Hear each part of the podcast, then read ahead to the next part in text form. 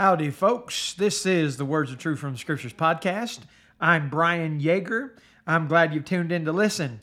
Today we're going to talk about 1 Peter chapter 1 and verse 2 and we've got a lot of ground to cover. So we're going to jump right into our study. We're going to be talking about some terms today. And there are terms that are, are widely misunderstood and variously applied. And we, we just want to take away all the fear from that. We're just going to use the Word of God. We're going to see what we're studying. We're going to define some terms. We're going to be talking about several words that I know, you know, maybe maybe you've heard different religious people say this about this term or that about that, that term. We're going to be talking about the elect. Ek lektos or something like that is the Greek word. If you were to use a Greek lexicon. I, I used Thayer, Greek to English lexicon, in my studies and preparation on this verse. Uh, I also use Strong's. Uh, if you were using either, you could find the Greek word just by knowing it's Strong's number 1588. And there's various definitions because, like English words, Greek words can mean different things. So it's always, always, always important to look at context, see how the word is being used, look at context clues. It's always important to see how that applies throughout the scriptures in like context to look at synonyms and and and define things based on how they're used. So we're going to do some of that in our study today. Well, elect as it appears in 1 Peter 1 and verse 2, again, Strong's number 1588 means picked out chosen. So just think of elect, chosen, okay? It's uh, chosen by God to obtain salvation through Christ. Christians are called chosen or elect of God. The Messiah is called elect as appointed by God in the most exalted office conceivable. It means choice, select, an example, the best of its kind or class, excellence, preeminent, applied to certain individual Christians. So you can see a broadness in definitions, but along the lines of being picked, of being chosen. The second word we're going to be talking about today that needs some some definition, prognosis, or as you see it here in this verse, foreknowledge. And it just, you know, Strong's number 4268, again using Thayer, means foreknowledge, forethought, or prearrangement. So we're going to be talking about those that are chosen according to the forethought or prearrangement of God the Father. We're going to be talking about sanctification. Sanctification is another one of those words, and, and maybe you've heard people use it in various different ways. And of course, there's there's different uh, areas where sanctification applies to what man does, what God does, what the Holy Spirit does. Uh, the Greek word here, hagiasmos, or something along that line, hagiasmos, uh, consecration or purification. The effect of consecration, sanctification of heart and life, is Strong's number 38. And when we look at this word and, and look at its usage throughout the scriptures, and we're going to do more of this as we go through the lesson, but just real quick, uh, here in 1 Peter 1 2, we're going to talk about people who are elect or chosen according to the forethought or foreknowledge of God the Father through sanctification of the Spirit. So we're not going to be talking about what man is doing in sanctification. We're going to be talking about purification through the Spirit and how that relates. And I think you'll find it interesting as we kind of look through the scriptures. And if you look at this word in different verses, sometimes it's translated like in the King James Version and with different English words. Like in Romans 6 and verse 19 and Romans 6 and verse 22, it's translated holiness. And think about it in these two verses, you're not we're not reading about the work of the Holy Spirit. It says uh, Romans 6 19 says, I speak after the manner of men because of the infirmity of your flesh. For as ye have yielded your members servants to uncleanliness and to iniquity unto iniquity, even so now yield your members servants to righteousness unto holiness. So this verse is about surrendering uh, the Christians in Rome. were told to surrender themselves as servants to uh, what is right and and and righteousness unto. So holiness in this point or sanctification this point is still future looking and based upon what they were going to do. In Romans 6 22, being now made free from sin and become servants to God, ye have your fruit unto holiness and the end everlasting life. So it's again forward and then looking at the end. In 1 Corinthians chapter 1 and verse 30, it's translated sanctification. And it says here, but of him are ye and Christ Jesus, who of God is made unto us wisdom and righteousness and sanctification and redemption. So this is pointing to Jesus for sanctification. So in Romans 6, to the Christian. And 1 Corinthians 1.30, to Jesus. 1 Peter 1 2, the Holy Spirit. That shows you the broadness of the subject and allows us to think about the scope of that word from your part as well as the divine from God's part. And what we are going to be studying from 1 Peter 1 and verse 2, we have limited information. We have one verse. So we want to, of course, as we're going to go through the book of 1 Peter, we're going to be seeing different things. But we also want to enlarge uh, the context of our study to other texts that give us insight into what's being talked about. So, one of the things we talked about with the word elect is that it means chosen. And a text I'm about to have you think from is Ephesians chapter 1, 1 through 14. It's not the same Greek word, but it is the word chosen, eklegamohei, or something along that line, uh, is what we're going to talk about. We're also going to see in the text we're going to read, we're also going to see foreknowledge. But here it's going to be perizo, a different Greek word. It's going to be translated a different English word. It's going to be translated predestined, which again, even though it's a different Greek word, different English word being translated into, you'll find if you were to do some defining, it means forethought or prearrangement. So different word, same meaning. Chosen and predestined, just like here, elect and foreknowledge. And we're also going to see in Ephesians 1 1 through 14 the work of the Holy Spirit, not in the work of sanctification, but for the people in Ephesus, he is the earnest of their redemption. He's the evidence that the seal uh, for them that believed. And we're going to talk about all that. And then we're even going to go back and look how it looked for them. Now, if you recall when we were studying in 1 Peter 1 1, um, these Christians that are scattered are in areas of Asia. And guess what? The church in Ephesus is in Asia. We know that because they're written to in the book of Revelation, the area of Asia. So Ephesians 1 1 through 14, say, we're going to begin, says, Paul, an apostle of Jesus Christ by the will of God, to the saints which are at Ephesus, and to the faithful in Christ Jesus. So, not just to Ephesus, but we know when we're reading through the New Testament and we're reading other people's mail, right? We're, I mean, it's written to the church at Ephesus uh, and to the faithful in Christ, but it's not written to me today. And of course, as you're looking through this books, you have to be able to decipher you have to be able to be honest and rightly divide what applies to you today as it did to them. But when we look in the New Testament, letters were shared. For example, in Colossians 4:13, where uh, Paul said, I'll back up to verse 12, says, Epaphras, who is one of you, a servant of Christ, saluteth you, always laboring fervently for you in prayers, that you may stand perfect and complete in the will of God. For I bear record that he hath a great zeal for you, and them that are in Laodicea and Hierapolis he says, Luke, the beloved physician, and Demas greet you. Salute the brethren which in Laodicea, Nymphas, and the church in his house. Now notice verse 16. And when this epistle is read among you, cause it to be read also in the church in Laodiceans. And likewise, you read the epistle from Laodicea. So they're sharing letters.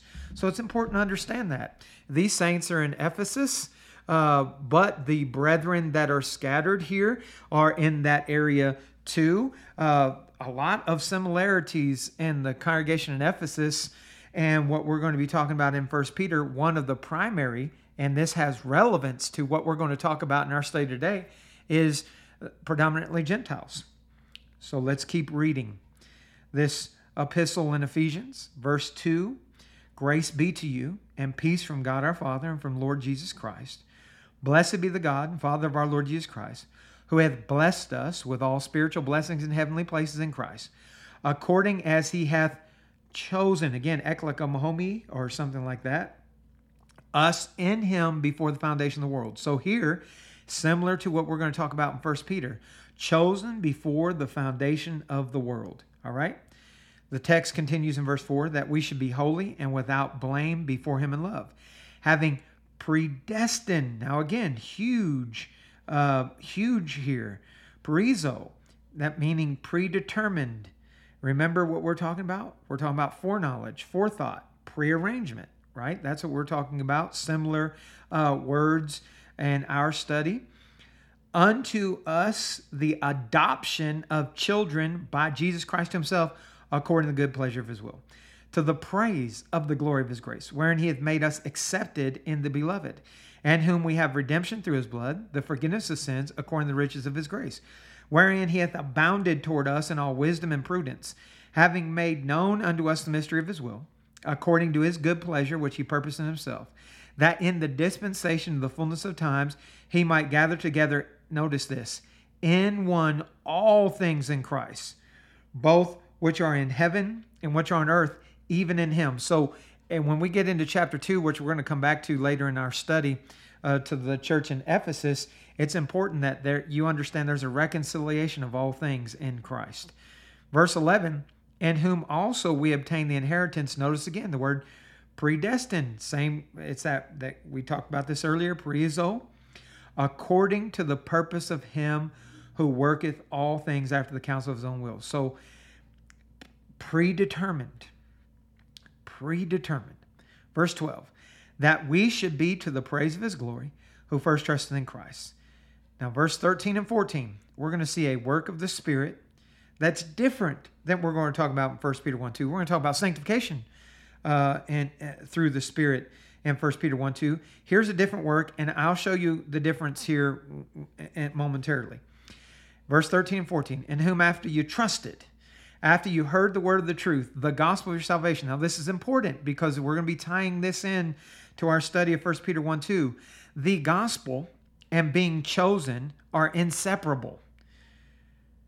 The preaching of the gospel, the reception of the gospel, after you heard the word of the truth, the gospel of your salvation, and whom that ye believed, all these things, the preaching of the truth, their believing of it, then you were sealed with the Holy Spirit of promise which is the earnest of our inheritance under the redemption of the purchased possession under the praise of his glory. So, what did that look like? Well, one of the things that we have in Ephesus is we can go back and look at when the church began. That is, when people initially obeyed the gospel of Jesus Christ and the congregation in Ephesus officially got its start. It's in Acts 19. In Acts 19, 1 through 7, it came to pass, while Apollos was at Corinth, Paul, having passed through the upper coast, came to Ephesus, and finding certain disciples, he said to them, Have ye received the Holy Ghost since ye believed? Now, remember the language we looked at in Ephesians 1 in whom you trusted after you heard the word of truth, the gospel of your salvation, in whom after you believed, you were sealed with that Holy Spirit of promise. So again, his question Have you received the Holy Ghost since ye believed? And they said unto him, we have not so much as heard whether there be any Holy Ghost. And he said to them, Unto them what were you baptized? And they said, Unto John's baptism.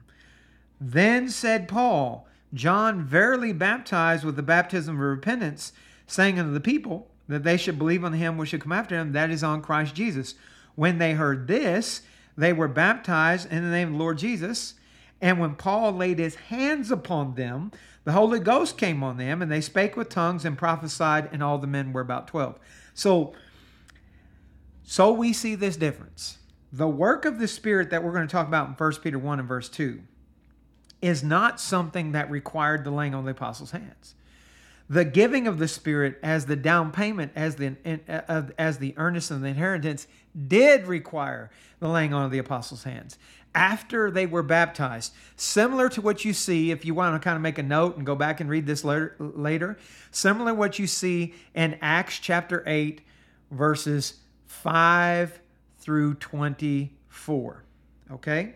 they were taught, they obeyed, they were baptized, apostles came, laid hands on them, they received the Spirit, then they had gifts. That was their evidence. They, they were sealed. Okay? So a little different. In 1 Peter 1 2, we're not going to be talking about the laying on the apostles' hands and the giving of the Spirit. We're going to be talking about through sanctification of the Spirit. Same Spirit, but different works. It's important to make that note. Furthermore, and we should be able to be reasonable with this and, and see this, should be obvious.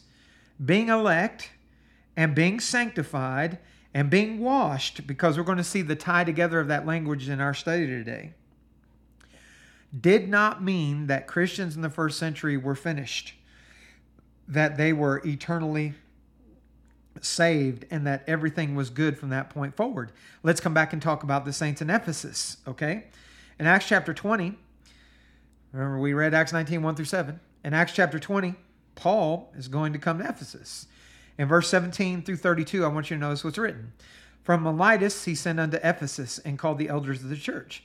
And they were coming to him. He said to them, Ye know from the first day that I came into Asia, after what manner I have been with you in all seasons, serving the Lord with all humility of mind, and with many tears and temptations which befell me by the lying and weight of the Jews, and how I kept back nothing that was profitable unto you, but have showed you, and have taught you publicly and from house to house, testifying both to the Jews and also to the Greeks, repentance toward God and faith toward our Lord Jesus Christ. And now, behold, I go bound in the Spirit unto Jerusalem not knowing the things that shall befall me there, save that the Holy Ghost witness in every city, saying that bonds and afflictions abide me. But none of those things move me. Neither count I my life dear unto myself, so that I might finish my course with joy, and the ministry which I have received the Lord Jesus to testify the gospel of the grace of God. And now, behold, I know that ye all, among whom I've gone preaching the kingdom of God, excuse me, shall see my face no more.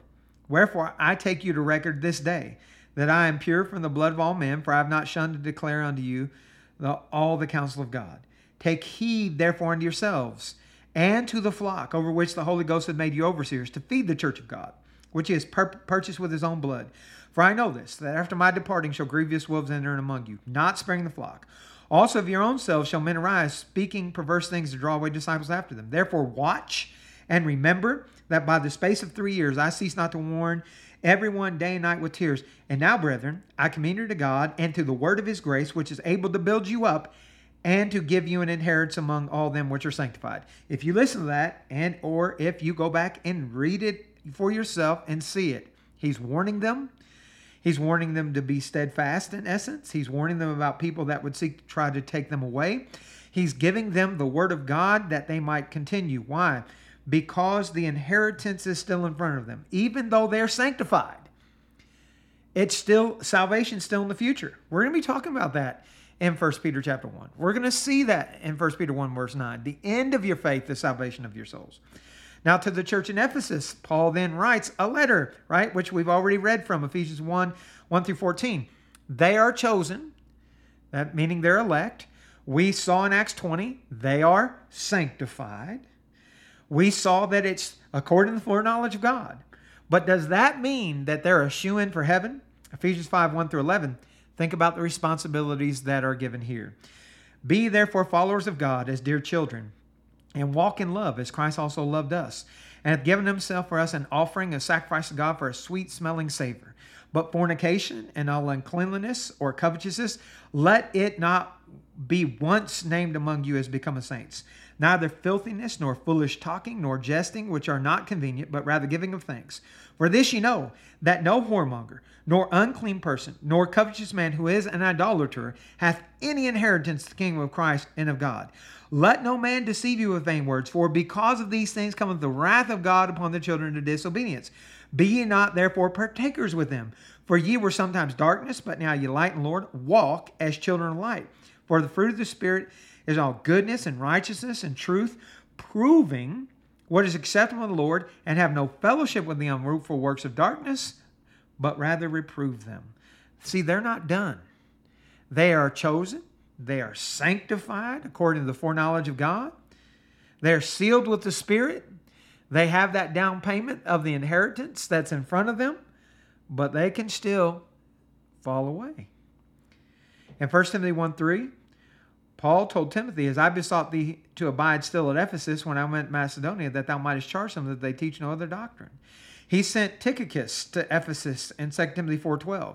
And then when you come to the book of Revelation, for those that would say, no, they can't fall away, Revelation 2, 1 through 7, under the church, under the angel of the church in Ephesus, write these things. Saith he that hold the seven stars in his right hand, who walk in the midst of the seven golden candlesticks, I know thy works and thy labor, and thy patience, and how thou cannot bear them which are evil, and hast tried them which say they're apostles, and hast not, and hast found them liars, and hast borne, and hast patience, and for my name's sake hast labored, and hast not fainted. Nevertheless, I have somewhat against thee, because thou hast left thy first love. Remember therefore from whence thou art fallen, and repent. Why do they have to repent? Because if you don't repent, you perish. Luke 13, 1 through 5. Or else I will come to thee quickly and remove thy candlestick out of its place, except thou repent.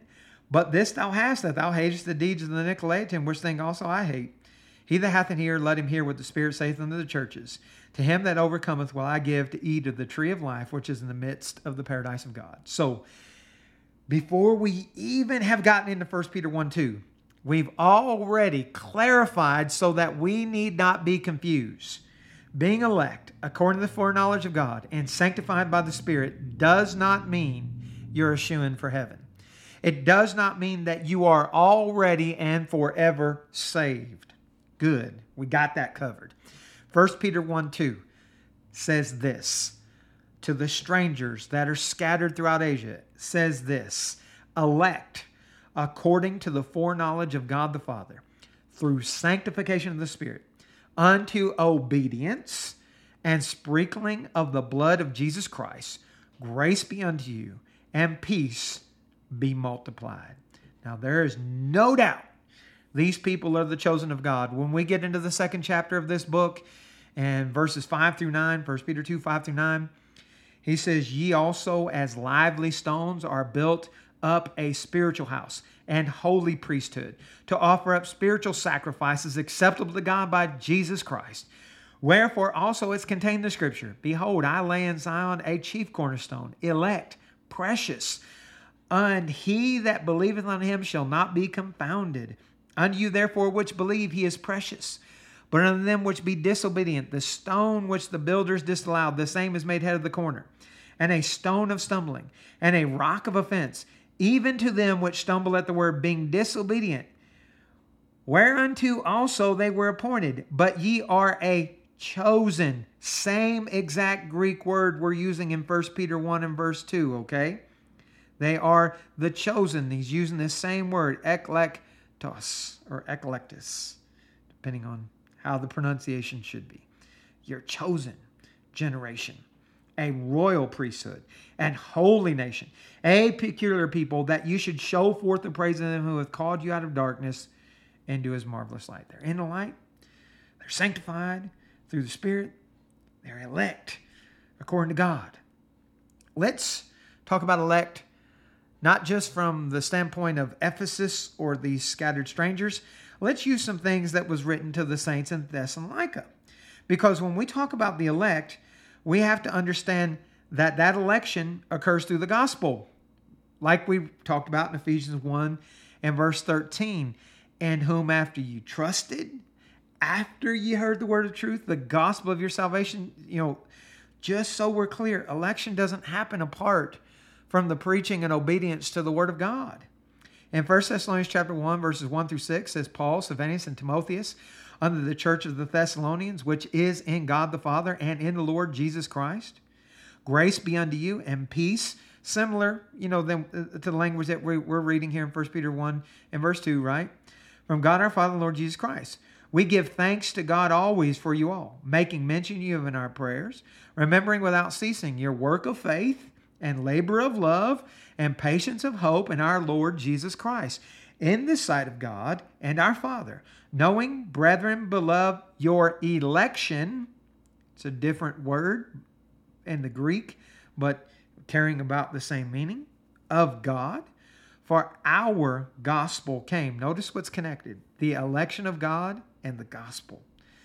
Not unto you in word only, but also in power and in the Holy Ghost and in much assurance, as you know what manner of men were we among you for your sake. And you became followers of us and of the Lord when, when, when, having received the word in much affliction with joy of the Holy Ghost. Inseparable. The gospel and election, you can't rip them apart. Again, now this is not meaning that salvation's forever secured. When we look at the Thessalonians, they were elect. They had received the election, but they were still told in 1 Thessalonians 2:12 that you will walk worthy of God who hath called you unto his kingdom and glory. They were still told in 1 Thessalonians 3 1 through 5. Wherefore, when he could no longer forbear, we thought it good to be left at Athens alone, and sent Timotheus, our brother and minister of God, and fellow laborer in the gospel of Christ, to establish you, to comfort you concerning your faith, that no man should be moved by these afflictions. For yourselves know that we are appointed thereunto. For verily, when we were with you, we told you before that we should suffer tribulation, even as it came to pass. And you know, for this cause, when I could no longer forbear, I sent to know your faith, lest by some means the tempter have tempted you, and our labor be in vain. In chapter 4 of 1 Thessalonians, first six verses. Furthermore, then we, we beseech you, brethren, and exhort you by the Lord Jesus, that as you have received of us how you ought to walk and please God, so you would abound more and more. For you know what commandments we gave you by the Lord Jesus. For this is the will of God, even your sanctification. Now, how are they going to be sanctified here? Again, a little different than what we're talking about uh, with the elect in First Peter uh, two and or First Peter one and verse two, rather, uh, because sanctification is broad, right? Their their their sanctification here, not and again, same. All of it's the same, but this is just a different usage of the word that you should abstain from fornication. So when they're abstaining from sin, that's to their sanctification. That every one of you should know how to possess his vessel in sanctification and honor, not in the lust of concupiscence, even as the Gentiles which know not God, that no man go beyond and defraud his brother in any matter, because that the Lord is the avenger of all such, as we also have forewarned you and testified. So you can see 1 Thessalonians 2 12, 3 1 through 5, and 4 1 through 6, the elect the sanctified, still needed to continue to walk worthy, to obey God, to obey His commandments. They still, like the church in Ephesus, could have fallen unless the tempter tempted them and their labor be in vain. Why would that be? Because they would be fallen. The elect, Christians, still have to grow, still have to obey, still have to do things. And, and this is our part where we can make our calling and election sure. Somebody might say, what, what, what do you mean? I thought God does the electing. Yes, and you have a part too. You see, throughout the scriptures, God has a part in things, and so does man. What generally happens, though, is you have people that want to remove one side or the other. You have people that want to be saved by God's work only or by man's work only. Listen, it's both, okay? 2 Peter 1, first 11 verses. Simon Peter, a servant and apostle of Jesus Christ, to them that have obtained like precious faith with us through the righteousness of God and our Savior Jesus Christ. Grace and peace be multiplied unto you through the knowledge of God and of Jesus our Lord. We're going to come back to that later. According as his divine power hath given unto us all things that pertain unto life and godliness, through the knowledge of him that hath called us to glory and virtue whereby are given unto us exceeding great and precious promises, that by these you might be partakers of the divine nature, having escaped the corruption that is in the world through lust. And beside this, give all diligence, add to your faith virtue, to virtue knowledge, to knowledge temperance, to temperance patience, to patience godliness, to godliness brotherly kindness, to brotherly kindness charity. For if these things be in you, and abound, they make you that you shall neither be barren nor unfruitful in the knowledge of our Lord Jesus Christ. But he that lacketh these things is blind and cannot see afar off, and hath forgotten that he was purged from his old sins. Wherefore, the rather, brethren, give diligence to make your common election sure. For if you do these things, you shall never fall. For so an entrance shall be ministered to you abundantly into the everlasting kingdom of our Lord and Savior Jesus Christ. It's your part to make your calling and election sure. Now, when we talk about elect, like the definition pointed out earlier, you could be talking in general different terms. You could be talking about Christians in general. Like the church in Colossae, Paul, Paul writing Colossians 3.12, Put on, therefore, as the elect of God, holy and beloved bowels of mercies, kindness, humbleness of mind, meekness, long suffering, etc. He's just calling Christians there, the elect of God.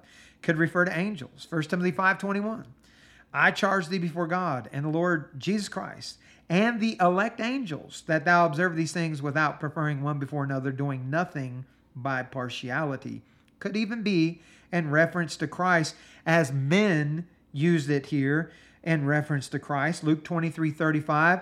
The people stood beholding, and the rulers also derided him, saying, He saved others, let him save himself, if he be Christ, the chosen of God. Well, of course, Christ is the chosen of God. He's the the the elect. There, that word chosen is the same Greek word we're talking about uh, in our study of 1 Peter 1 and verse 2.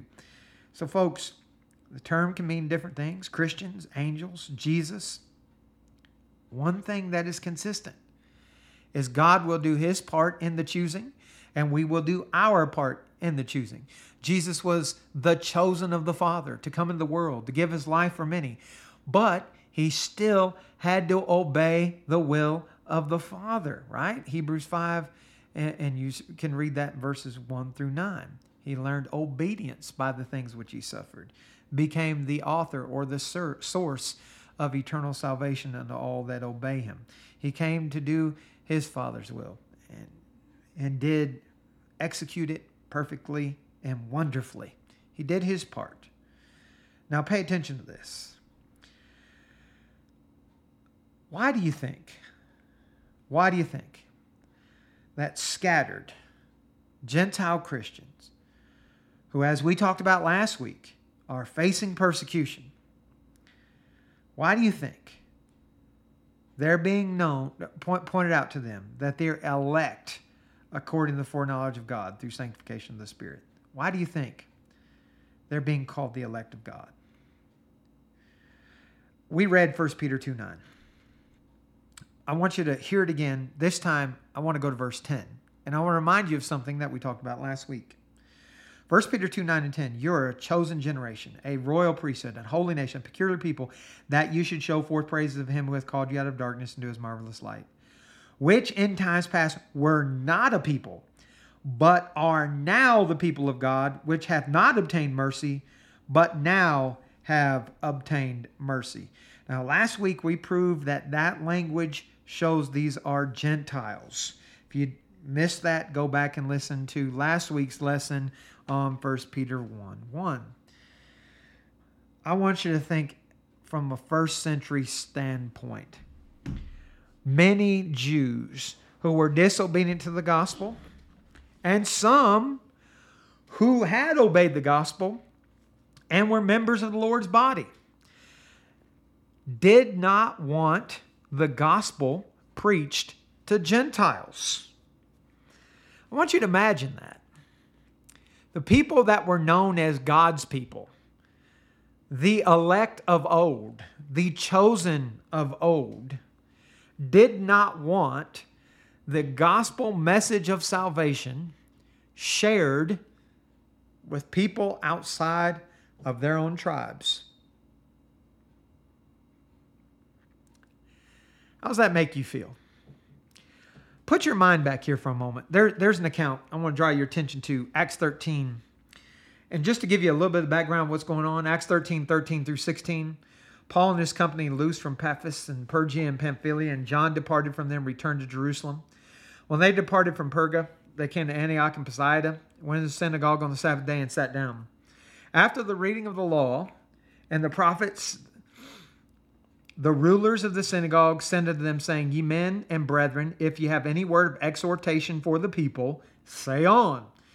And Paul stood up, beckoning with his hand, said, Men of Israel, and ye that fear God, give audience. He said, The God of this people of Israel chose our fathers and exalted the people when they dwelt as strangers in the land of Egypt and when the high arm brought them out of the land of Egypt. And from here, he gives them a historical rundown to bring them to John the baptizer and then to bring them to Christ and talk about Christ being raised from the dead in verse 30 and witnessed in verse 31. And then he declares the promise that was made unto the fathers fulfilled in Christ in verse 32 and 33. And then he, he preaches further in verse 38 and 39 Be it known unto you, therefore, men and brethren, that through this man is preached unto you the forgiveness of sins. And by him all that believe are justified from all things from which you could not be justified by the law of Moses. Okay. Preaches the gospel to them, gives them a warning in verse 40 Beware, therefore, lest that come upon you which is spoken of in the prophets. Behold, ye despisers, and wonder and perish, for I work a work in your days, a work which you shall no wise believe, though a man declare it unto you. Okay, so he preaches to them, gives them a warning. Caution, verse 42 When the Jews were gone out of the synagogue, the Gentiles besought that these words might be preached to them the next Sabbath. How wonderful, right? I mean, the commission to the apostles, Mark 16, 14, was to the 11. The commission to Paul in Acts 9, chosen vessel to the Gentiles, is to preach the gospel to every creature. Mark 16, 15, and 16. He that believeth and is baptized shall be saved. He that believeth not shall be damned. Hey, this is wonderful. The Gentiles said, We want to hear the gospel. Verse 43 When the congregation was broken up, many of the Jews and religious proselytes followed Paul and Barnabas, who speaking to them persuaded them to continue in the grace of God. Awesome. Verse 44. The next Sabbath day came almost the whole city together to hear the word of God. I mean, man, as I imagine this, if I'm the one that is given the privilege to preach the gospel, I'm jumping out my skin. Wow, a whole city wants to hear the gospel of Jesus Christ. And it all started because they went into a synagogue, stood up, read, and preached. Wonderful. There's a but here. In verse 45 When the Jews saw the multitudes, they were filled with envy and spake against those things which were spoken by Paul, contradicting and blaspheming. Then Paul and Barnabas waxed bold and said it was necessary that the word of God should first have been spoken to you, but seeing you put it from you and judge yourselves unworthy of everlasting life, lo, we turn to the Gentiles. For so hath the Lord commanded us, saying, I have set thee to be a light of the Gentiles, that thou shouldest be for salvation unto the ends of the earth. And when the Gentiles heard this, they were glad and glorified the word of the Lord, and as many as were ordained to eternal life believed. And the word of the Lord was published throughout all the region. But the Jews stirred up the devout and honorable women and the chief men of the city and raised persecution against Paul and Barnabas and expelled them out of their coast. But they shook off the dust from their feet against them, came to Iconium, and the disciples were filled with joy and with the Holy Ghost. I want you to think about that. The Jews were dead set against the gospel being preached to the Gentiles. They stirred up trouble to chase Paul and Barnabas out of town. You're a Gentile. You just obeyed the gospel. How do you feel about God's people chasing off the teacher that taught you the gospel? In 1 Thessalonians 2, 1 Thessalonians 2, 14 through 16, says, For ye, brethren, became followers of the churches of God which in Judea are in Christ Jesus. For ye also suffered like things of your own countrymen, even as they have of the Jews, who both killed the Lord Jesus and their own prophets, and have persecuted us. And they please not God, and are contrary to all men, forbidding us to speak to the Gentiles that they might be saved, to fill up their sin always for the wrath is come upon them unto the uttermost. So, so put your mind back here. You remember last week when we talked about Peter and how in Galatians 2 11 through 17, Paul had to withstood him for the face because he would to be blamed. For before certain had come from James, he ate with the Gentiles. But when they were come, he withdrew himself and separated himself, fearing them which were of the circumcision and other Jews dissembled likewise with him, insomuch that Barnabas was carried away to the dissimulation. And how Paul said, when he saw that he walked not uprightly according to the truth of the gospel, he said to Peter before them all, Thou being a Jew livest as the manner of the Gentiles, not as the Jews. Why compellest thou the Gentiles to live as do the Jews? We who are Jews by nature and not sinners the Gentiles, knowing that a man is not justified by the works of the law, but by the faith of Jesus Christ. Even we believed in Jesus Christ that we might be justified by the faith of Christ and not by works of the law. For by the works of the law shall no flesh be justified. But if while we seek to be justified by Christ, we ourselves are found sinners, is therefore Christ the minister of sin? God forbid. He had, he had to rebuke Peter, correct him. We, we know the law doesn't justify any man, Jew or Gentile. Christ does. Faith in Christ do, does. But Peter made the Gentiles feel like lesser brethren, walking away from them. How would you feel? The Jews, some of your brethren who are Jews, and one of the apostles who's a Jew, who's now writing this letter. Again, we talked about that last week about Peter's repentance. All great stuff. Go back and listen to that if you missed it. You should listen in order. Wow. So, my question is why is Peter telling them they're elect according to the foreknowledge of God the Father through sanctification of the Spirit, unto obedience, etc.? Because they need to realize they're not God's second choice. This wasn't an accident, nor are they somehow second nature to the to the Jews. Because the Jews they were convinced that who they were persecuting was right. Think about Paul before he was a faithful Christian.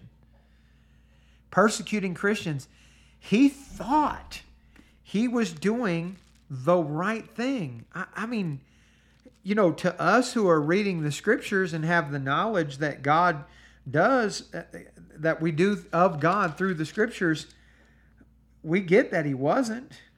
We understand that he wasn't.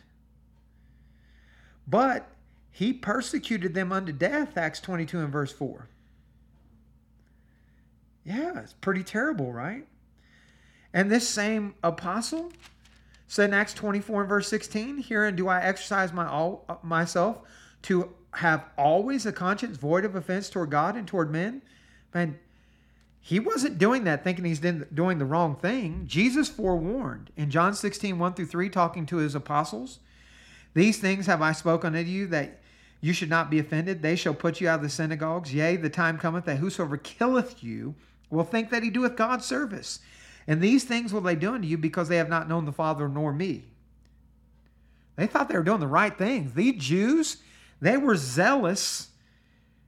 In Romans 10 1 through 3, Brethren, my heart's desire and prayer to God for Israel is that they might be saved. For I bear them record that they have a zeal of God, but not according to knowledge. For they, being ignorant of God's righteousness and going about to establish their own righteousness, have not submitted themselves on the righteousness of God. They thought they were doing the right thing. They thought the Gentiles could in no way be their brethren. Or for the Jews who did not choose to obey the gospel of Christ, they thought the Gentiles were part of this false religion of Christianity, and they could no way be right. But they were altogether wrong. In Romans 3 29 and 30, is he the God of the Jews only?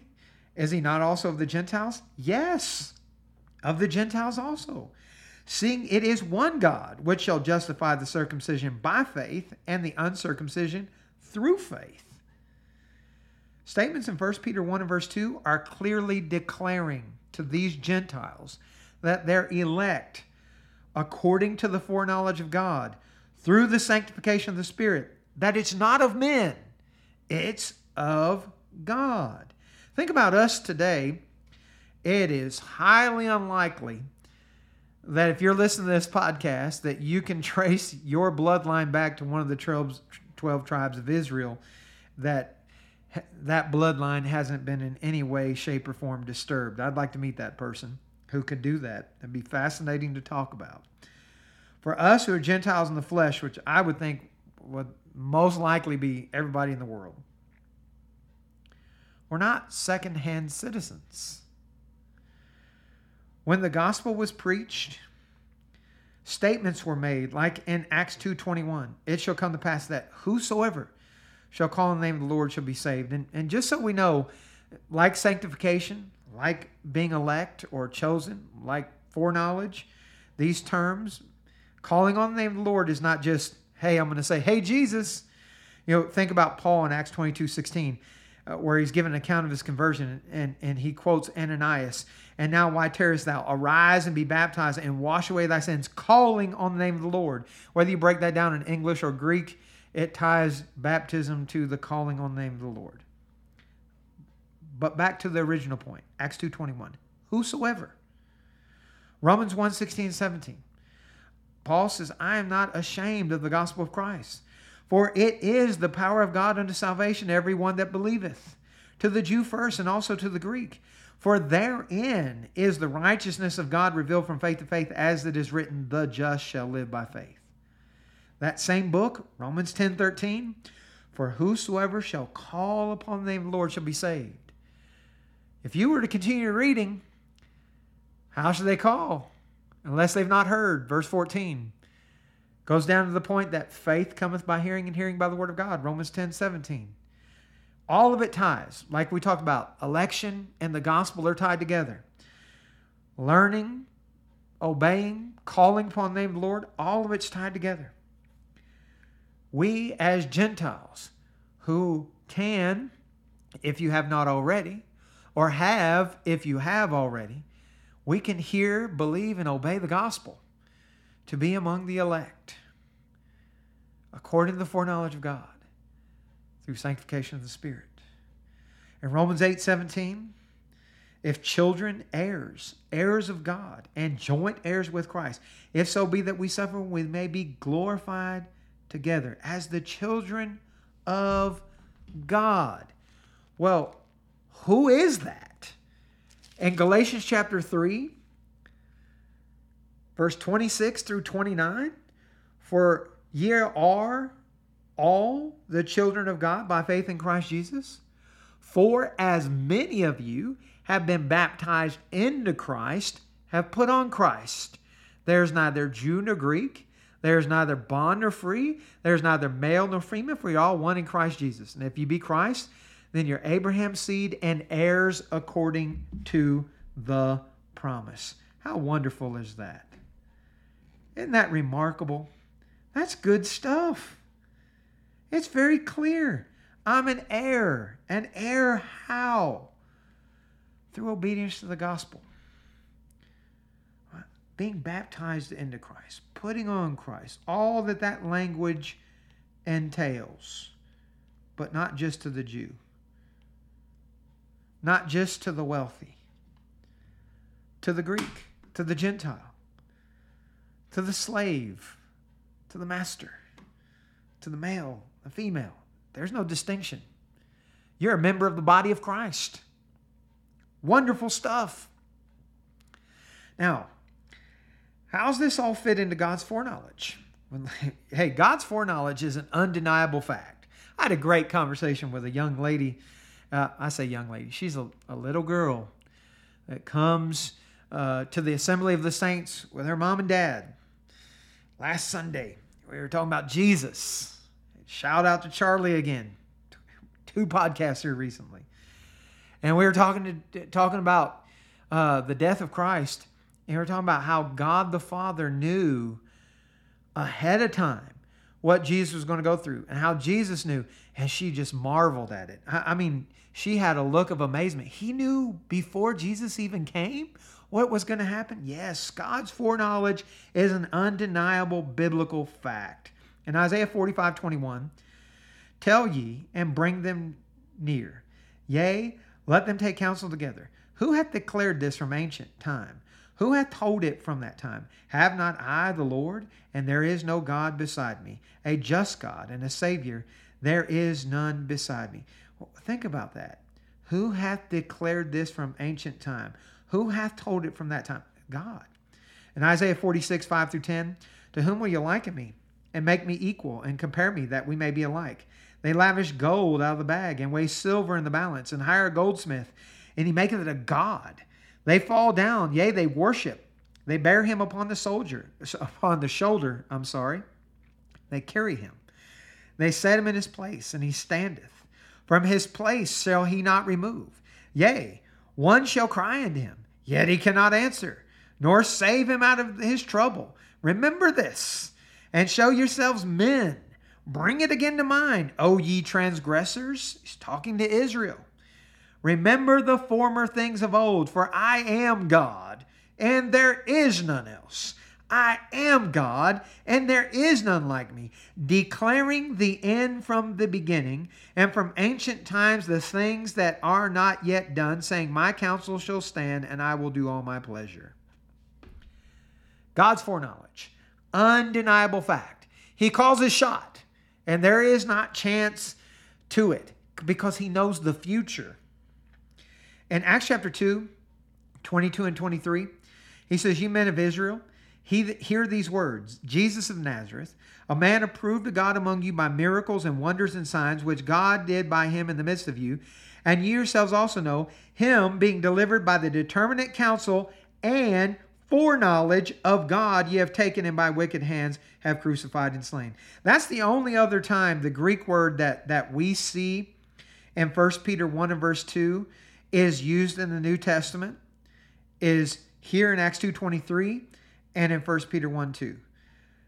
And it gives you great insight, doesn't it? In Acts chapter 15, a little bit of a lengthy reading, but you're, going to see the point as we go through. I'm, I'm going to emphasize it to you, but I want you to hear it in context because context is very important.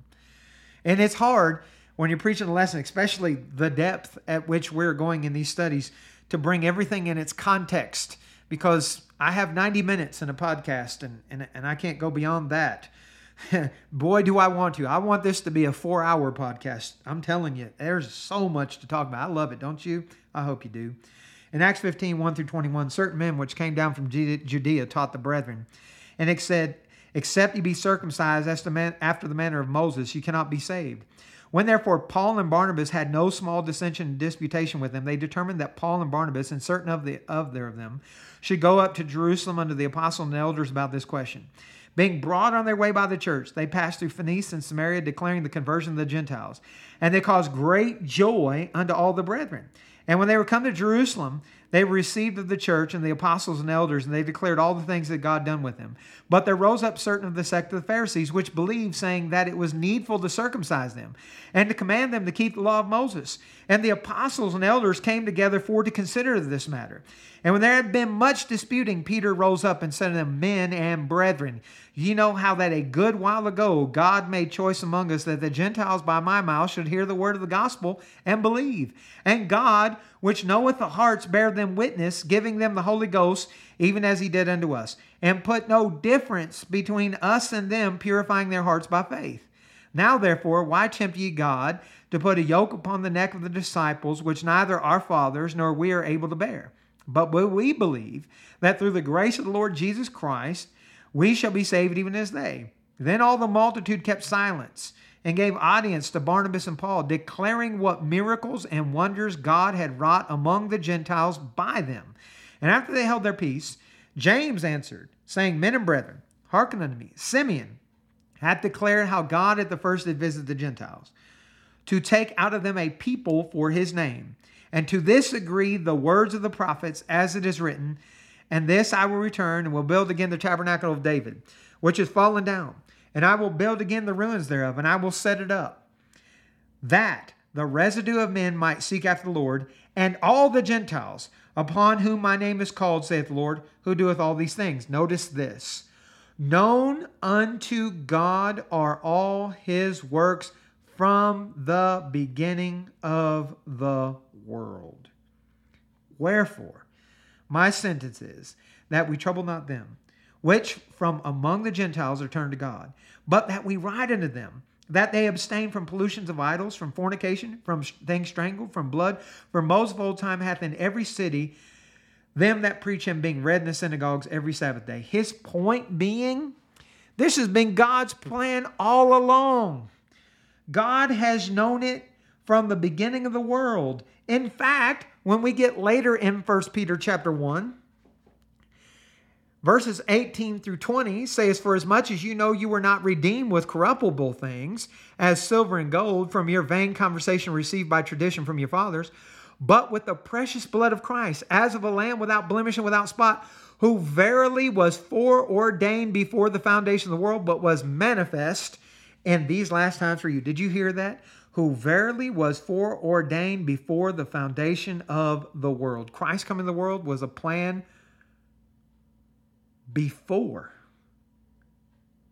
the foundation of the world, before the beginning, folks. A person, though, maybe a first century Gentile Christian, maybe a first century Jewish Christian, maybe a Jew in general, they could hear certain things preached like people do today and draw the wrong conclusion. Think about some words. Acts 5:31 Him hath God exalted with his right hand to be prince and a savior for to give repentance to Israel and forgiveness of sins. Think about that. If you just isolate Acts 5:31, you just say, "See, Jesus came just, even though it doesn't say just for Israel. That's what people do, right? Like they see statements in the Bible, you should be saved by faith or saved by calling on the name of the Lord, and then they add the word alone or only. Well, the mindset of Jews did this. In fact, the mindset of Jews did that, including the apostles like Peter, who had to be convinced in Acts 10 to preach the gospel to the Gentiles. We'll come to that momentarily. Acts 10:36 the word which God sent unto the children of Israel preaching peace by Jesus Christ he is Lord of all. You could infer from that Israel. Who's the all? All of Israel. But it's wrong. The verse we're studying shows that this is God choosing to save Gentiles through his foreknowledge. So they can trust, like the prophet said, like we, we like was alluded to in Acts 15, Isaiah 11 and verse 1. There shall come forth a rod out of the stem of Jesse, a branch shall grow out of his roots. If you read in that context down to verse 10, and that day there shall be a root of Jesse, which shall stand for an ensign of the people. To it shall the Gentiles seek, and his rest shall be glorious. In Romans 15, you see that brought to fruition, verses 8 through 12. I say that Jesus Christ was a minister of the circumcision for the truth of God to confirm the promises made unto the fathers, that the Gentiles might glorify God for his mercy, as it is written, For this cause I will confess thee among the Gentiles, sing unto the name. And again he saith, Rejoice, ye Gentiles, with his people. And again, praise the Lord, all you Gentiles, and laud him, all ye people. And again, Isaiah saith, There shall be a root of Jesse, and he that shall rise to reign over the Gentiles, and him shall the Gentiles trust. It was prophesied by Isaiah, by other prophets, Hosea and Hosea 2.23. I think we talked about this last week where it says, I will sow unto her and me in the earth, and will have mercy upon her that hath not obtained mercy.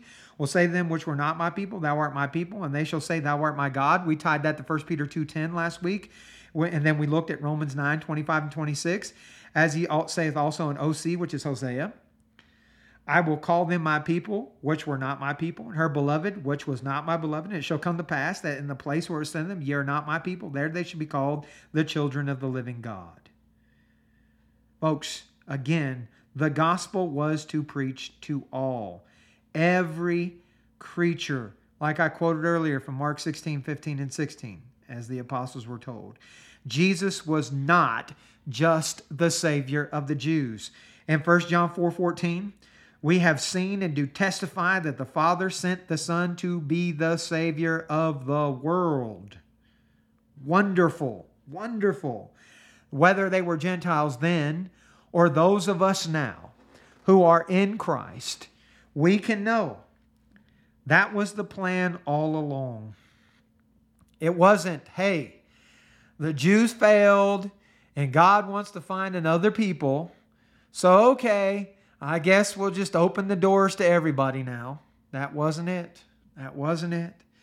It was the plan from before the beginning. God wanted all men to have the opportunity of salvation. The promise to Abraham, whether you're reading Genesis 12 or Genesis 22 18, is that all the nations of the earth be blessed, not just the tribes of Israel and their descendants. That's wonderful news. That's great news. Thank you, God, for our Lord and Savior, Jesus Christ. So, from that, let's talk about sanctification. Sanctification, that is purification, the effect of consecration, the sanctification of heart and life, as it is here in this text. Let's broaden it by going outside the text. Let's think about it because when we're looking at words uh, in the Bible and we're thinking about how our Lord uh, intends words to be used, and, and, and we can look at different contexts and we can learn from different contexts and we can say, hey, you know, we have clarification. We're not just stuck on one verse saying, does this mean anything beyond this or what else can this mean? No, we have clarification. We we can look and we can study and and we can grow and we can gain wisdom and knowledge.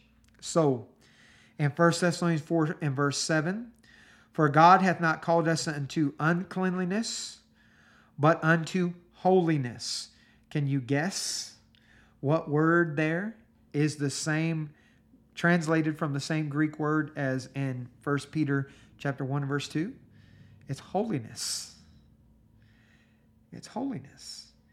In Hebrews chapter 12 and verse 14, I've already given away the answer. It says, Follow peace with all men and holiness, without which no man shall see the Lord. So God hath not called us unto uncleanliness, but unto holiness. Follow peace and holiness, that's sanctification. In that regard, both of those verses, that's the sanctification aspect that men does. We're talking about through sanctification of the Spirit. Sanctification of the Spirit.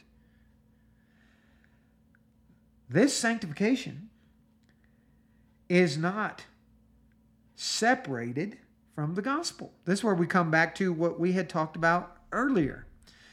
And I'm going to go to other passages to prove it again, afresh. Sanctification of the Spirit and being elect are inseparable from the declared gospel of Christ.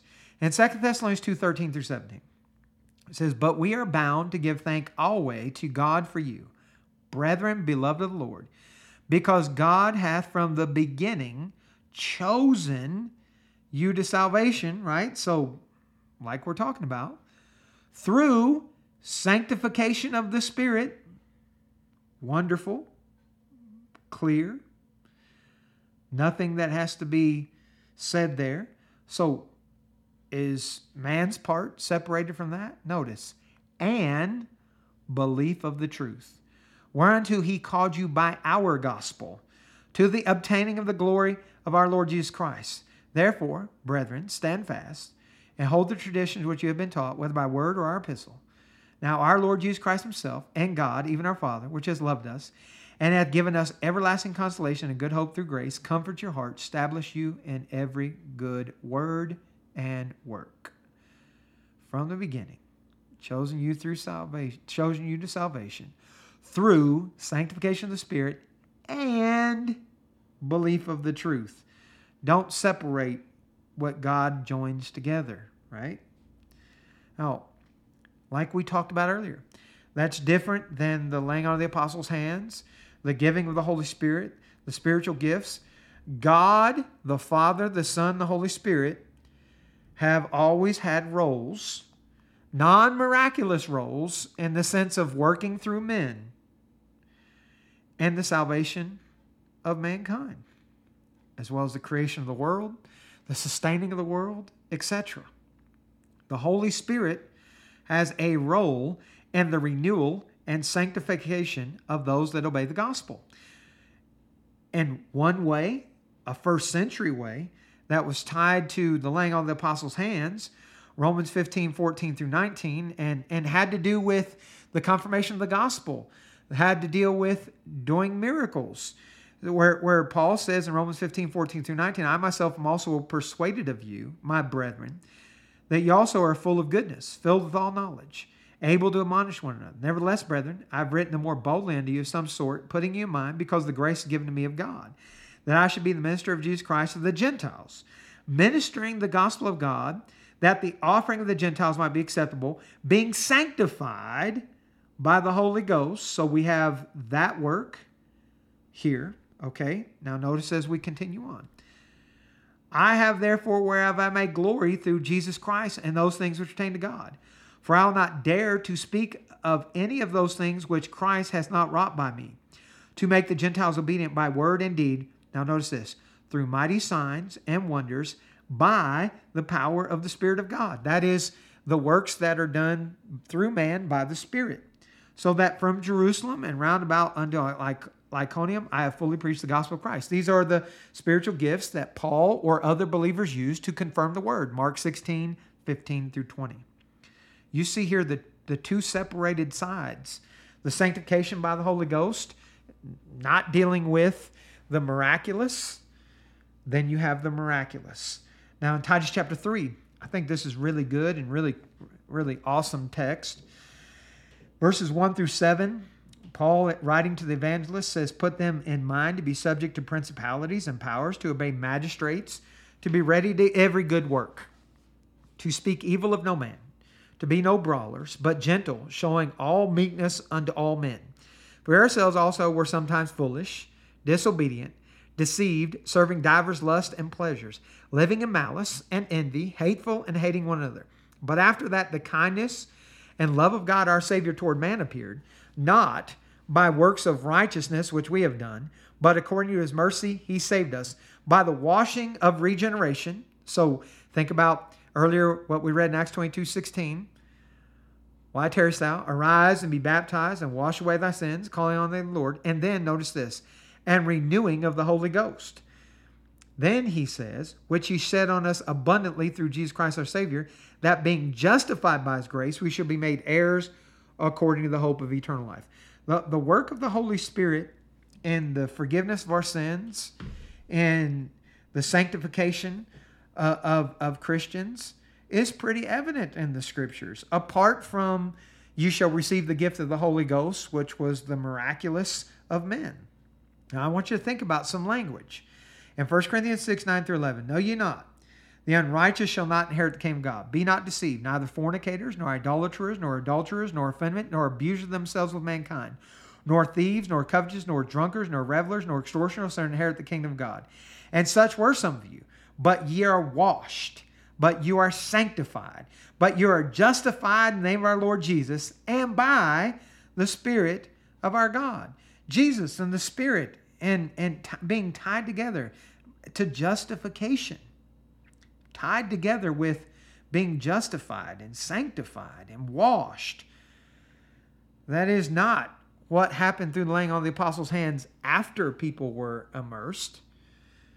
It ties to the Holy Spirit's work. So, how, how's that work? Like, explain that to me. You know, we, we could say, well, God forgives our sins.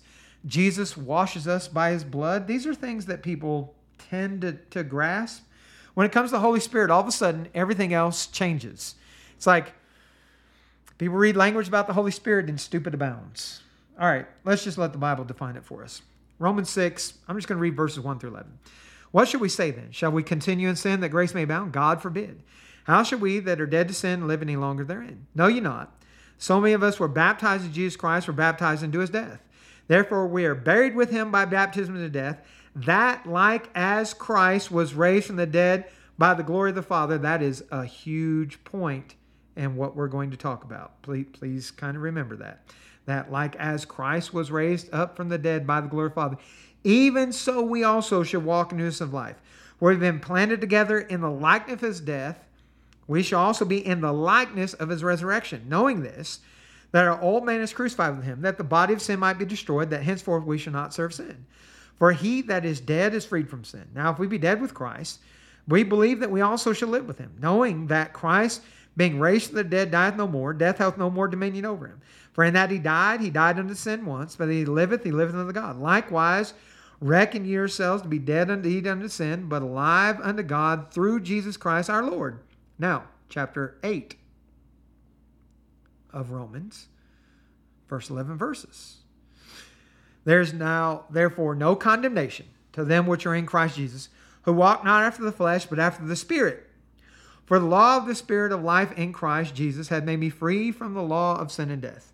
For what the law could not do, and that it was weak through the flesh, God sending his own Son in the likeness of sinful flesh, flesh and for sin condemned sin in the flesh, that the righteousness of the law might be fulfilled in us who walk not after the flesh, but after the Spirit. For they that are after the flesh do mind the things of the flesh, but they are after the Spirit the things of the Spirit. For to be carnally minded is death, but to be spiritually minded is life and peace. Because the carnal mind is enmity against God, is not subject to the law of God, neither indeed can be. So then they that are in the flesh cannot please God. But ye are not in the flesh, but in the Spirit. And so be the Spirit of God dwell in you. Now, if any man have not Spirit of Christ, he is none of his. And if Christ be in you, the body is dead because of sin, but the Spirit is life because of righteousness. But the Spirit of him, this is, uh, again, I said, remember that like as Christ was raised up from the dead by the glory of the Father, I said, remember that language because it ties together with what we're going to talk about here it is. What's the Spirit's work in baptism, for example? But if the Spirit of him that raised up Jesus from the dead dwell in you, he that raised up Christ from the dead shall also quicken your mortal bodies by his Spirit that dwelleth in you. That's not a literal indwelling. Don't lose your mind there. God the Father and God the Son all dwell in us. Go read 1 John chapter 4. It's the figure. Keep that in mind. Now, one more. Colossians 2 11 and 12. I think it, it, it makes it real simple. The Holy Spirit, when, when you combine Romans 6, 1 through 11, specifically, that like as Christ was raised up from the dead by the glory of the Father, and then Romans 8, if the Spirit of Him that raised up Jesus from the dead, well, how was Christ raised from the dead? By the Spirit. Colossians 2, 11 and 12. And whom also you're circumcised with circumcision made without hands, and putting off the body of the sins of the flesh by circumcision of Christ, buried with Him in baptism, that buried with him in baptism, sorry, wherein also ye are risen with him through the faith of the operation of God who raised him from the dead. Now, how did God raise Jesus from the dead? By the Spirit. Right? When you tie all that together, there you got it. There you got the Spirit's work in baptism. You got the Spirit's work through sanctification of the Spirit. It's not mystical, it's not beyond comprehension. Maybe it's not the milk of the word, but it is definitely not thick steak either. It's why we read language such as 1 Corinthians 12 13. For by one Spirit we're all baptized in one body, whether it be Jew or Gentile, whether it be bond or free, and have been made all to drink into one Spirit. Now that's in the context of spiritual gifts, and part of that is related to spiritual gifts, but the other part of that is for by one Spirit we're baptized in one body. This ties to baptism, like we saw in Titus 3 1 through 7. It can't be separated, it ties together. So, moving on, that is not to say that the Christian doesn't play a role in his or her own renewal. Verses that a lot of Christians know, like Romans 12, 1 and 2. I beseech you, therefore, brethren, by the mercies of God, you present your bodies a living sacrifice, holy, acceptable God, which is reasonable service. Be not conformed to this world, but be ye transformed by the renewing of your mind that ye may prove what is good and acceptable and perfect will of God. Who does that? You do. Ephesians 4 21 through 24. If so be you have heard of him and how have been taught of him, as the truth is in Jesus, that you put off concerning the former conversation the old man, which is corrupt according to the deceitful lust, and be renewed in the spirit of your mind, and that ye put on the new man, which is God is created in righteousness and true holiness. So these people were not possessed by the Holy Spirit or anything else. Sanctification of the Spirit was through their doing, just like it is today in ours, and it ties to and is connected to the work done in baptism. Now, what about the next phrase? And I've got to hurry along just a little bit. One hour, 13 minutes. Okay, you got to hurry on a little bit. I don't want to cut it short, though. So, the phrase unto obedience. Let's talk about that. That the Gentiles could obey. We read this in Acts 15 7. There had been much disputing. Peter rose up and said to them, Men and brethren, you know how a good while ago God made choice among us that the Gentiles by my mouth shall hear the word of the gospel and believe. He's talking about Acts chapter 10, verse 1 through 11, 18, where the Gentiles were taught, specifically Cornelius and his household, and they obeyed the gospel. They believed and obeyed. They were baptized. They were given the Holy Spirit like the apostles were as confirmation of that. In fact, When you read Acts chapter 11, that point is made clear. I'm going to do this quickly. Acts 11, 1 through 18. The apostles and brethren that were in Judea heard that the Gentiles had received the word of God. When Peter was come up to Jerusalem, they were with him of the circumcision, contended with him. So Peter meets resistance, saying, Thou wentest into men uncircumcised and didst eat with them. Funny he did it here, right? But Peter rehearsed the matter from the beginning and expounded it by order unto them, saying, and he's going to abbreviate. You go back and you read Acts 10. He's going to abbreviate it. He says, I was in the city of Joppa praying in a trance, and I saw a vision. Certain vessel descended and hath been a great sheet let down from heaven by four corners, and it came even to me, upon the which when I had fastened my eyes, I considered and saw four footed beasts of the earth, and wild beasts, and creeping things, and fowls of the air. And I heard a voice saying, Arise, Peter, slay and eat. But I said, Not so, Lord, for nothing uncommon or unclean hath at any time entered my mouth. But the voice answered me again from heaven, What God hath cleansed, thou that call thou not common. And this was done three times, and were all drawn up in heaven. Behold, immediately there were three men already come in the house where I was, sent from Caesarea unto me. And the Spirit bade me go with them, nothing doubting. Wherever these six brethren accompanied me, and we entered in the man's house.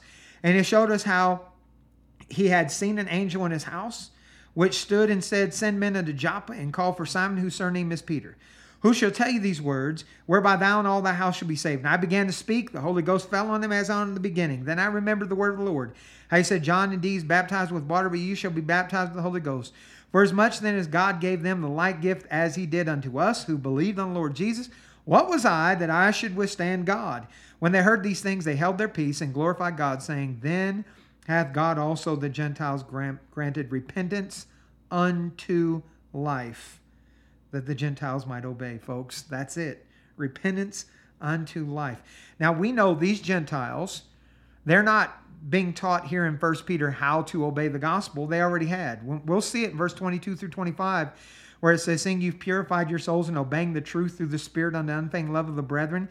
So you love one another with a pure heart fervently, being born again, not of corruptible seed, but of incorruptible by the word of God which liveth and abideth forever. For all flesh is as grass, and the glory of men is flower grass. The grass withereth, and the flower thereof falleth away, but the word of the Lord endureth forever. And this is the word which by the gospel is preached unto you. The end result for obedient Gentiles is being made fellow heirs of the same body. When we come back to Ephesus, we see this in Ephesians 3 1 to 12, where Paul says, For this cause I, Paul, the prisoner of Jesus Christ for the Gentiles, for you Gentiles, if you've heard of the dispensation of the grace of God which is given to you word, how that by revelation he made known to me in mystery, as I wrote afore in few words, whereby when ye read, ye may understand my knowledge in the mystery of Christ, which in other ages was not made known unto the sons of man, as now revealed unto us as holy apostles and prophets by the Spirit, that the Gentiles should be fellow heirs and of the same body and partakers of his promise in Christ by the gospel whereof I, Paul, was made a minister, according to the gift of the grace of God given unto me by the effectual working of his power. Unto me, who am the least of all saints, is this grace given that I should preach among the Gentiles the unsearchable riches of Christ, and to make all men see what is the fellowship of the mystery, which from the beginning of the world hath been hid in God, who created all things by Jesus Christ, to the intent that now unto principalities and powers and heavenly places might be known by the church the manifold wisdom of God, according to the eternal purpose which he purposed in Christ Jesus our Lord, in whom we have boldness and access with confidence by faith of him. That the Gentiles could obey, like they did in Acts 10. Like as we see in Acts 19, these saints in Ephesus did that, just like these brethren that are being written to that are scattered. They obeyed the gospel. That made them gent, that made them as Gentiles joint heirs. So unto obedience. Yes. Wonderful. You're a Gentile. You can hear, believe, and obey the gospel. You are not shoved aside. So, what about the next phrase? And sprinkling of the blood of Jesus Christ. Well, this ties back to language of the law of Moses, but it has to do with Christ. How is that? Well, Hebrews 12 24. To Jesus, the mediator of the new covenant, and to the blood of sprinkling that speaketh better things than that of Abel. You know, if it's not for the blood of Christ, Gentiles can't be saved. As under the old law, separated. The old law was a middle wall of partition, Ephesians 2 11 through 17. Okay? We're going to talk about that. If we go back to the law of Moses, the sin offering and the sprinkling of blood, Leviticus 5 and verse 9, he shall sprinkle of the blood of the sin offering upon the side of the altar, and the rest of the blood shall be wrung out at the bottom of the altar. It is a sin offering. The sprinkling of blood is about the sin offering. Jesus' blood, much greater than anything offered of old. You see that he as a high priest brought better sacrifices, Hebrews chapter 7, a better covenant, chapter 8, a better priesthood, chapter 9, a and from chapter 9, verse 15 following, or verse 12 and following, if I remember correctly off the top of my head, into, into Hebrews chapter 10, the better sacrifice. The law, Hebrews 10, verse 1, having a shadow of good things to come, is not the very image of the things that can never, with those sacrifices which they offered year by year, continually make the comers thereunto perfect. For then they would have not ceased to be offered, because that the worshippers once purged should have no more conscience of sins. But in those sacrifices is a remembrance again made of sins every year. For it is not possible that the blood of bulls and goats should take away sins. Wherefore he cometh into the world, he says, Sacrifice and offerings thou wouldest not, but a body thou hast prepared for me, and burnt offerings and sacrifices for sins thou hast no pleasure. Then said I, This is Jesus, Lo, I come in the volume of the book it's written to me, to do thy will, O God. Above, when he said, Sacrifice and offering and burnt offerings and offerings for sin thou wouldest not, neither have pleasure therein, which are offered by the law. Then said he, Lo, I come to do thy will, O God. He taketh away the first, that he may establish the second. By the which will we are sanctified through the offering of the body of Jesus Christ once for all. So here you have Christ's part in sanctification. And every priest standeth daily ministering and offering oftentimes the same sacrifices which can never take away sins. But this man, after he had offered one sacrifice for sins, sat down ever, or for sins forever, sat down on the right hand of God, for henceforth expecting till his enemies shall be made his footstool. Hmm. For by one offering he hath perfected forever them that are sanctified. Wherefore the Holy Ghost also is a witness to us. That after he said, This is the covenant I will make with them after those days, saith the Lord, I'll put their law, my law in their hearts, and when their minds will I write them, their sins and iniquities will I remember no more. Now where remission of these is, there is no more offering sin. Having therefore, brethren, boldness to enter into the holiness by the blood of Jesus, by a new and living way which is consecrated for us through the veil, that is to say, his flesh, and having a high priest over the house of God, let us draw near with a true heart and full assurance of faith, having our hearts sprinkled from an evil conscience and our bodies washed with pure water. The blood of Christ washed away sins. Revelation 1 and verse 5. From Jesus Christ, who is the faithful witness and the first begotten of the dead, unto the priest, prince of the kings of the earth, unto him that loved us and washed us from our sins in his own blood. And by the way, this is written to impart the church in Ephesus, Gentiles when you read Ephesians chapter 2, we're not going to have time to do that in this podcast. The whole chapter. They were quickened who were dead in trespasses and sins by the grace of God, not of their own works. That middle wall of partition that was the law of Moses is taken out of the way. That those who are sometimes afar off are made nigh by the blood of Christ. That's where the sprinkling of the blood of Christ comes in to wash away sins. Now finally in 1 Peter chapter 1 and verse 2, it says grace and peace be multiplied. Oh, what a wonderful statement. It's easy to just quickly pass over it and say, well, this is a common extension. Well, that is in part true. We see grace and peace extended to the church in Rome in Romans 1 and verse 7, to Corinth in 1 Corinthians 1 3, at the second letter in 2 Corinthians 1 2, to the churches of Galatia in Galatians 1 and verse 3, to Ephesus in Ephesians 1 and verse 2, to Philippi, Philippians 1 2, to Colossae, Colossians 1 2, to the Thessalonians in 1 Thessalonians 1 1 and 2 Thessalonians 1 2, to individuals like Timothy, 1 Timothy 1 and verse 2, and 2 Timothy 1 and verse 2, to Titus in Titus 1 and verse 4, to Philemon Philemon 1 verse 3. And it's not just Paul. John does it in 2 John 1 verse 3 and, and in Revelation 1 and verse 4. And Peter does it here and 1 Peter 1 2 and again and 2 Peter 1 2. And remember, we read that earlier, and I said we're going to come back to that. Grace and peace be multiplied to you through the knowledge of God and our Lord Jesus Christ. So, how is grace and peace multiplied through knowledge. It's why Second Peter concludes with that command in 2 Peter 3:18, but grow in grace and in the knowledge of our Lord and Savior Jesus Christ. To him be glory both now and forever. Amen. Grace, peace, you get it through the word of God. Multiplied, think about that, means to increase. That's pretty logical, right? Strong's number 4129, to increase, to multiply, to be increased, to, to be multiplied, to increase, etc. Well, how, how am I going to increase grace and peace? I'm going to grow. How? Through knowledge. What should come to mind? Well, hey, peace, grace, they tie together. And what's peace do for us? In Philippians 4 7, the peace of God, which passes all understanding, shall keep your hearts and minds through Christ Jesus. So the chaos of the world, the persecution, this, this is huge. These scattered saints and all they're facing, they need to grow in grace and peace to get through what they're facing. It's why when we come later in 1 Peter 5:14, it says, Greet ye one another with a kiss of charity.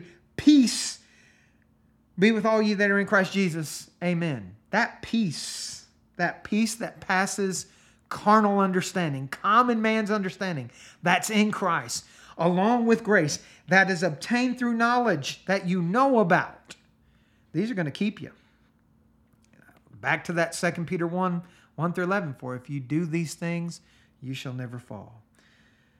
These brothers and sisters in Christ elect according to the foreknowledge of God, through sanctification of the Spirit, unto obedience, sprinkling of the blood of Jesus Christ, grace and peace be multiplied. Grow in it.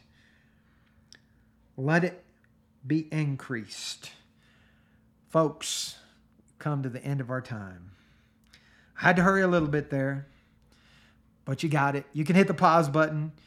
My dear darling wife, my my babe, Katrina, I know I burned your pen and pencil and whatever you're using up. I know you're going to say, You were talking so fast. Oh, we got so much to talk about.